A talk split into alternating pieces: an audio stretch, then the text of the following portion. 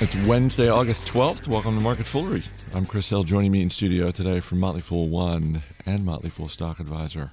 All the way from the Commonwealth of Pennsylvania, Alex Scherer in the house. Good to see you. Thank you. Thank what you. a brutal drive. What, was it really? No, not at all. It's fine. I came in last night. Avoid the traffic. A brutal drive in your in your Model S, which we will talk about. Um, I, you know, uh, uh, actually, let's start with something because we were just we were just talking about Shake Shack before we started taping, and and this is m- more than anything really just a uh, a public service announcement to our dozens of listeners that we taped this podcast in the middle of the training day, and I think if you're a longtime listener, you know that. And yesterday, when we were taping, we were talking about Shake Shack's results and and you know how the stock was being pushed up, and basically from the time we finished taping to the opening bell this morning. That stock fell about 12%. So, uh, depending on when you listen to yesterday's episode, you may be thinking, well, I don't know why they're talking about the stock being. That just happens. And it seems like it's happening. It's happening a lot lately. It And it's really not does- just the growth guys. It's the it's the it's the it's the value guys too. It's the stalwarts. It's everybody. Well, I, you know what? I was I was going to start with Alibaba, but let's start with Apple since the, since Sure. that was something we you and I chatted about briefly this morning, and about how how that was sort of getting hit for the second day in a row, um, and yet now the the stock has sort of bounced back up. It's basically flat so far for the day, but. But this is something I, I taped an interview yesterday with Bill Mann, and it's going to run on the radio show this weekend. And one of the things we talked about was China. But I'm, I'm curious what you think when you look at China devaluing their currency. Yep. And if you're Apple, you're selling a lot of stuff in China and you're looking to sell even more stuff. And, and how concerned are you if you are an Apple shareholder with what's happening with the Chinese So currency? if you're Apple, you're not worried. If you're an Apple shareholder, if you're if you're a permanent Apple shareholder, as my daughter is, uh, you're also not worried because whether uh, China China's economy, um, you know, is slightly lower this year and next year and even the year after that uh, than people thought it was a week ago, really isn't going to matter a whole heck of a lot against the mega trend of the growing middle class in China over the sort of you know uh, next 5, 10, 20 year period. So that's that's not a concern. But the reason that the stock is down is, I think, legitimate for those sort of short term investors that are worried about whether they're going to pay 12.1 times earnings or, or 12.4 times earnings. And that's because not that the yuan devaluation is going to have a direct impact on um, Apple's uh, sales, but more what the implications of yuan de- uh, devaluation are. And that's is the Chinese government saying we're actually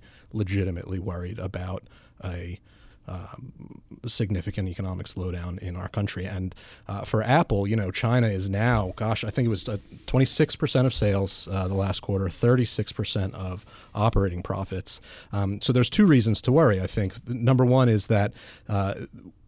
In China, uh, which, is their fastest growing segment, I think sales grew 71% year, um, uh, year over year for Apple's uh, China sales. Uh, is that uh, you know growing middle class? That is sort of the the crux of the growth story for the China portion of uh, Apple's business. But even more significantly than that, I think, is that this is also a margin story. And to the extent that that slowdown occurs in China, you're going to have some cost pressures on top of sales growth pressures, on top of mix pressures, uh, as um, you know uh, Xiaomi and, and other competitors uh, continue to rise um, up in China, and it's sort of it's purely an iPhone business for Apple, as opposed to the Americas where it's a, a watch business and a phone business and an iPad business and a computer business, um, and, and and that's why the margin difference is so dramatic. They're doing something like 50% operating margins in China versus 30% in the Americas, and that's purely on the iPhone. So it's that iPhone sales and um, the high growth of the iPhone sales in China, and and whether this uh, yuan devaluation is signaling the uh, you know an economic slowdown. Yeah, I don't make it a habit to look at uh, monthly export numbers out of China, but I, it did catch my eye that, That July. two of us. it did catch my eye that July exports were down more than eight percent compared to a year ago. yeah, that seems to be the direct the direct. Uh, uh, uh, Yeah, it, it does seem like you can draw a straight line from Yeah. that number to the central bank devaluing the currency. Yeah, but I think if you put it in a broader context, uh, you know, it, what we're seeing uh, over the last two days is the yuan U.S. dollar exchange rate, which has been obviously stable because it's basically a pegged currency for many many years now. Uh, but but what you're not really considering when you look just at that single currency pair is what China has had has sort of I, I guess I'll put it in quotes suffered over the last few years, and that is that the fact that they remain have remained pegged to the U.S. dollar as the dollar has strengthened so so dramatically, it's as if the Chinese economy is following the Fed um, and allowing their you know currency to appreciate against the rest of the world. It's not so much a, a, a dollar difference as it is the pressures that that the Chinese uh, government uh, and economy is feeling, trying to compete with um, you know in Japan and the euro and all the rest that are um, uh, that they they are strengthening dramatically against as they peg to the strengthening dollar. Let's stay in China with Alibaba, the Chinese uh, e-commerce giant. Uh, I say giant. It's it's uh, it's certainly smaller than it was six months ago. Uh, second quarter revenue up twenty eight percent, which sounds good, but uh, it seems like the expectations were for more. Uh, and even though they put up a pretty nice profit number, uh, I, they're not growing sales the way that analysts, I think, were expecting. Yeah, I think it was a slight stock. it was a slight miss on sales. It was a slight miss on gross merchandising volumes, which is another sort of key metric that folks are following um, uh, with Alibaba. But I think the stock's decline today is less has less to do with worries about that slowing growth rate for Alibaba in particular, and probably more having to do with the fact that Alibaba is sort of the growth blue chip holding that if you are participating in this thesis of the growing middle class in China, um, and you want to, and you're a growth investor and you want to own the stalwart, you know, Alibaba is the must-have. And so, to the extent that the entire Chinese market is selling off, Alibaba is going to be participating in that. Um, when Alibaba came public, I was very, I was very bearish on it. It just seemed a little bit uh, too expensive for me for a really an un- unknown quantity to, to most U.S. Uh, investors. At this point, at 28 times earnings for a company that's growing its uh, gross merchandising volume 34%, sales around 30%, and mobile becoming an increasingly huge piece of this business. Mobile is now 55% of total volumes, and it, it grew 125% uh, over the last year. Um, you know, I, I think it's a, legitimate 20 to 25% long term grower at 28 times earnings. Um, the the question of um, the weird ownership structure being a Chinese company and you being a U.S. investor. That aside, it seems like a uh, more than fair value for a pretty high quality sort of stalwart blue chip uh, blue chip grower. Yeah, because you go back to last fall. I mean, it, it went public in September, and within two months, its market cap was bigger than Walmart's. It was yeah. bigger than Amazon.com's, yeah. and uh, you know, and at that point, you you just sort of look at it and go, "Wait a minute, what?"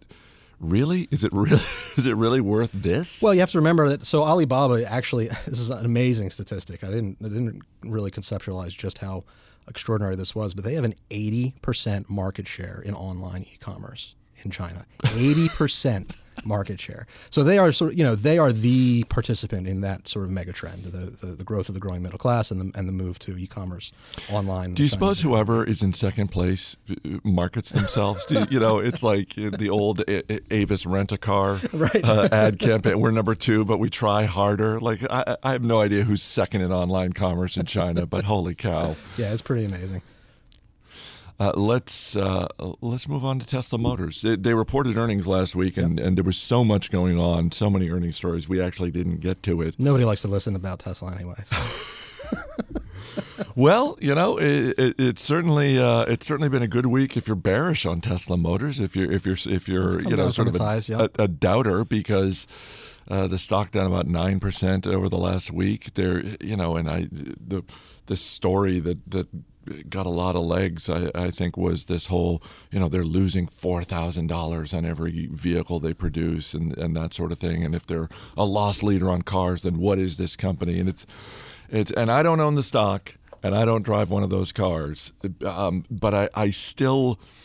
Uh, I, you, I, you, lose money on each unit, but you make it up in volume. That's kind of the bearish, yeah. the bearish story. Well, I don't know. I, I guess I'm nonsense. still amazed that there are uh, I, you know, by no means do I look at Tesla and say it is a foregone conclusion that this is um, a company, a standalone company 10, 10, years from now. It might be, it may not it may be. Not be yeah. But but I I do look at Elon Musk and think I want no part of betting against that man. Yeah, I agree with that. Um, if there's a knock for as somebody that's that's bullish on, on Tesla, and I own Tesla shares, we have a we have a hold rating on Tesla in our stock advisor um, uh, newsletter, and um, as the price comes down, and as the uh, you know as we get every day closer to the Model X release, and every day closer to the new year, as the when the Gigafactory uh, gets finished and stationary storage is able to really ramp up as a significant line of business for Tesla, um, that hold rating becomes more more tenuous because stocks dropping and the prospects are rising, and so um, you know it gets increasingly uh, attractive. But that said, we still have a, a hold on uh, uh, on the company's shares today. But I will say, yes, Tesla. You don't want to bet against Elon Musk. Um, the only real concern I have um, on Elon Musk is that Tesla is like his um, second project, and you know he's not going to be known.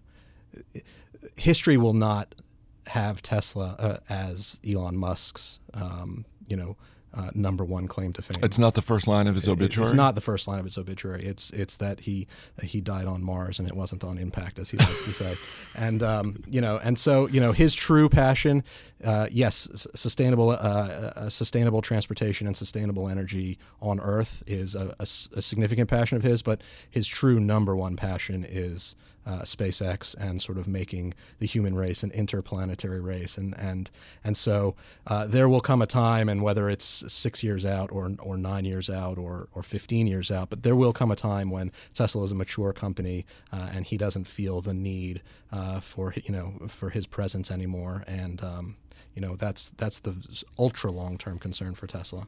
So the Model X is the that's the SUV that's coming out in about I think about six or eight weeks. Okay. Um, what is the price point? Do we know? Be same. It's going to be same to very slightly above what the Model S is. They are they're developed on the same platform. They're both large luxury vehicles. The Model S is the large luxury sedan. The Model S is the large luxury SUV. So it'd be equivalent to like the BMW 5 Series versus the BMW X5. You know, so the price points are going to be uh, very similar. Although the Model X is going to be all-wheel drive for all their vehicles, and so it's going to be a little bit more expensive. And what is the mass market vehicle that they're working on? What is what is so that? Model, that's that's Model Three. They're talking about 2017 uh, okay. uh, release for that, but they haven't hit a deadline yet. So you know, 2018, 2019, whatever the case may be.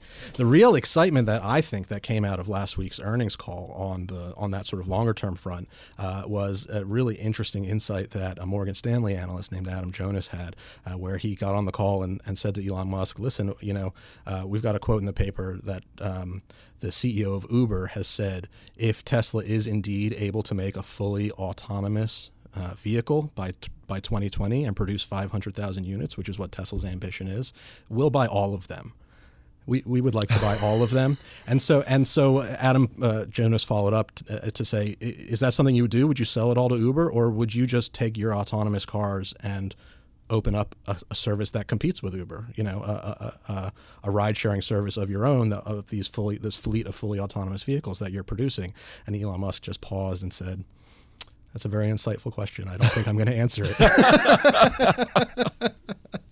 so you know uh, that that's the thing about being a, a, a, Tesla investor is that it's you know it's exciting to follow, um, but if you are somebody who likes uh, the assurance of current earnings, or if you like the uh, assurance of a stable business model, that's not something you're going to get in Tesla. This is a this is some this is a company that's building brand new businesses that are absolute industry um, destroyers. Um, you know, and have a lot of potential, but with giant uh, potential comes giant risks.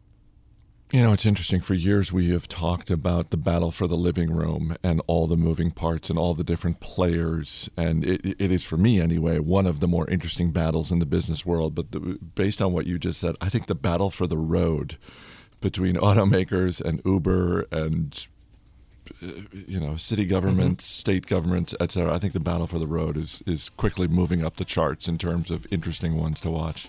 Thanks for being here. Absolutely. Thanks for having me. As always, people in the program may have interest in the stocks they talk about, and the Motley Fool may have formal recommendations for or against, so don't buy or sell stocks based solely on what you hear. That's going to do it for this edition of Market Foolery. The show is mixed by Dan Boyd. I'm Chris Hill. Thanks for listening. We'll see you tomorrow.